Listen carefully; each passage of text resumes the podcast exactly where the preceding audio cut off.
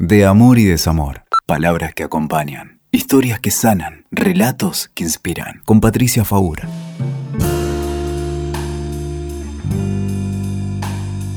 Vamos a hablar un poquito del estrés conyugal. ¿Estrés conyugal? Me vas a decir, pero bueno, todo el mundo siente estrés. ¿Y el estrés conyugal, qué es el estrés dentro de un matrimonio?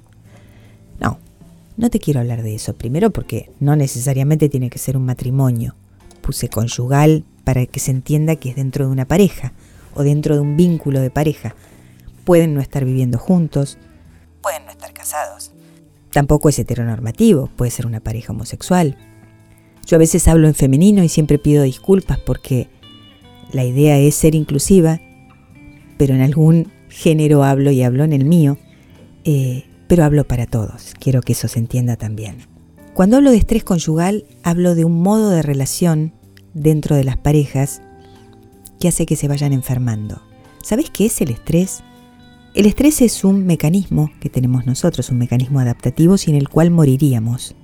Es un mecanismo que tiene nuestro organismo para dar respuesta a los desafíos, a las amenazas, a los peligros y a los cambios del ambiente. Cuando hay una situación aguda y nos defendemos, qué sé yo, un asalto, una situación puntual, todo ese mecanismo se pone en marcha y está bien que se ponga en marcha. Entonces mm, se nos acelera el corazón, la sangre va a los brazos, a las piernas para luchar, para huir. Hay cambios inmunológicos para poder defendernos. Eso está bien. Si no, moriríamos. No podríamos reaccionar. El problema es cuando esa situación se sostiene en el tiempo. El estrés crónico es el que nos enferma. Hay parejas en las que la amenaza es permanente. ¿Qué quiere decir que la amenaza? ¿La amenaza de que te van a matar, de que te van a pegar? No. La amenaza del desamor es la peor de las amenazas. La amenaza del abandono, la amenaza de que no te van a querer más. Cuando eso ocurre en una pareja, cuando alguien se siente amenazado, el sistema de alarma del organismo está todo el tiempo alerta. Todo el tiempo todo el tiempo está en más, nunca vuelve a la base. No podrías ni imaginarte el daño que le hace a nuestro organismo eso. No voy a darte ahora una clase sobre el eje del estrés, pero lo que sí te puedo contar es que hay neurohormonas y hay algunas sustancias en el organismo y hay cambios inmunológicos que hacen que algunos genes que estaban dormidos se despierten o que algunas enfermedades empiecen a estallar. Eso en lo somático. En lo psicológico, las personas se angustian, empiezan a tener un trastorno de ansiedad y luego se deprimen. ¿Qué situaciones pueden llevar al estrés conyugal y convertirse en una amenaza permanente? Siempre hablamos de la comunicación, siempre decimos que es un estilo de comunicación en las parejas que se vive de un modo amenazante, siempre, no puntualmente en una discusión. Pero te voy a dar algunos ejemplos en los que la alarma del estrés no suena y el estrés se hace crónico y las personas se enferman. Por ejemplo, amar a alguien que no tiene amor para vos. Es difícil amar a una persona narcisista. Las personas narcisistas no pueden amarse más que a sí mismas, no tienen nada para dar. Al principio, cuando las conoces, cuando te enamorás, los dos quieren lo mismo, porque los narcisistas quieren ser admirados, queridos, idealizados. Y si vos sos una persona que estás muy necesitada de amor, si sos una dependiente emocional, probablemente le des la admiración que necesita. Pero después de un tiempo, vas a querer también sentirte adorada, querida, amada. Y vas a descubrir con horror que elegiste a alguien que no tiene nada para dar. Y tal vez te vas a quedar esperando algo que no va a ocurrir. También puede ser que estés en una relación con una persona mentirosa, con quien vivas a los altos. Pero no digo una mentira, algo que pasó una vez, algo que te ocultó porque pensó que si lo decía iba a ser para quilombo. No. Alguien que miente sistemáticamente. Alguien en quien no podés confiar. No podés confiar en lo que hace con el dinero, no podés confiar en lo que hace con las personas, no podés confiar en lo que hace con su trabajo, con los hijos. No podés confiar. Y seguís ahí, claro, por supuesto. Vos que estás escuchando dirás, ¿y por qué sigue?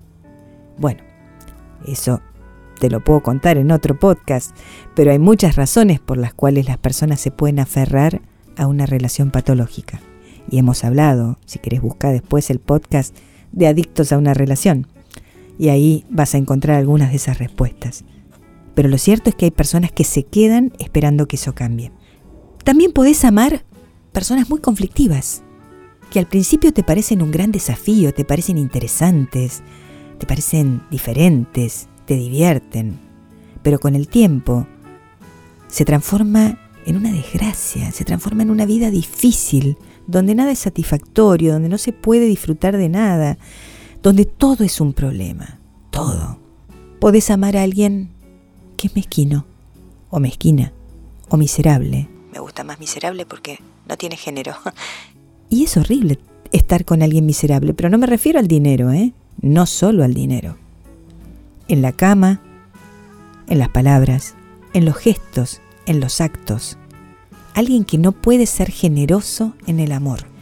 A mí me gusta decir que el amor no es para cobardes ni para mezquinos. El amor es para valientes y para generosos, para los que tienen ganas de dar. De la manera que puedan, ¿eh? Hay personas que pueden dar a través de sus actos, a través de las palabras, de un abrazo, de llevarte un desayuno a la cama, no importa cómo, pero dar. Cuando estás con alguien que es miserable, sentís todo el tiempo que te dan el amor a cuentagotas. Y siempre estás esperando, siempre estás, vamos a decir de otra manera más terrible, pero estás mendigando. Que te tiren algunas miguitas. A ver si con eso alcanza. También puede ser que ames a una persona evitativa, alguien que siempre está huyendo. Y cuando alguien está siempre huyendo o siempre defendiéndose, ¿qué pasa del otro lado? Del otro lado el otro escala en el reclamo, en la demanda, en pedir, y quien está en el lugar evitativo cada vez se vuelve más evitativo, cada vez se aleja más.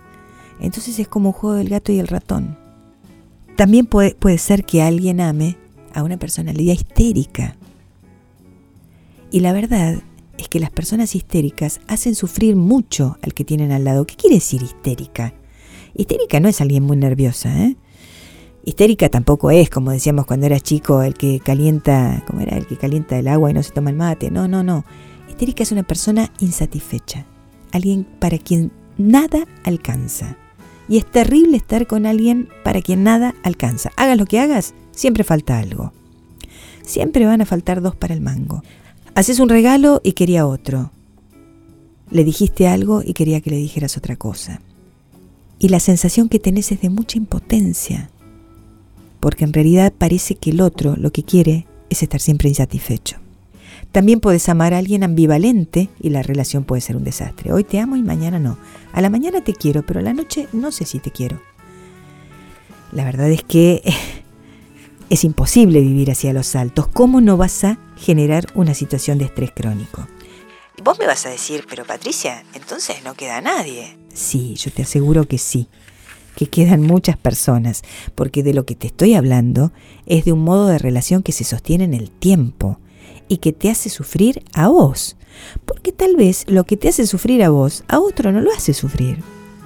A cada uno, por nuestras historias, nos hace sufrir algo en particular.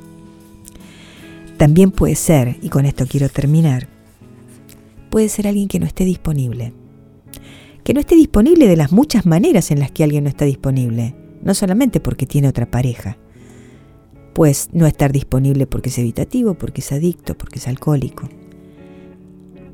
Y es muy duro estar con alguien que no está, o con alguien con quien no podés proyectar nada. En este libro que es estrés conyugal yo puse historias y una de las historias era la de Idea Vilariño y Juan Carlos Sonetti, una pareja de escritores. Un amor oculto, clandestino, destinado al encierro. Y un día, Ida Vilariño, ella que la pasó muy mal, escribió estos versos.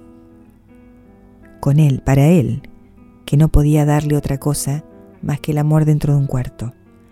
Le puso, ya no será, ya no no viviremos juntos. No criaré a tu hijo, no coseré tu ropa, no te tendré de noche, no te besaré al irme, nunca sabrás quién fui. ¿Por qué me amaron otros? Creo que todas estas maneras de relacionarse llevan al dolor. Son todas heridas de desamor. Esto es lo que genera una alarma que no suena. Escuchaste de amor y desamor. WeToker. Sumamos las partes.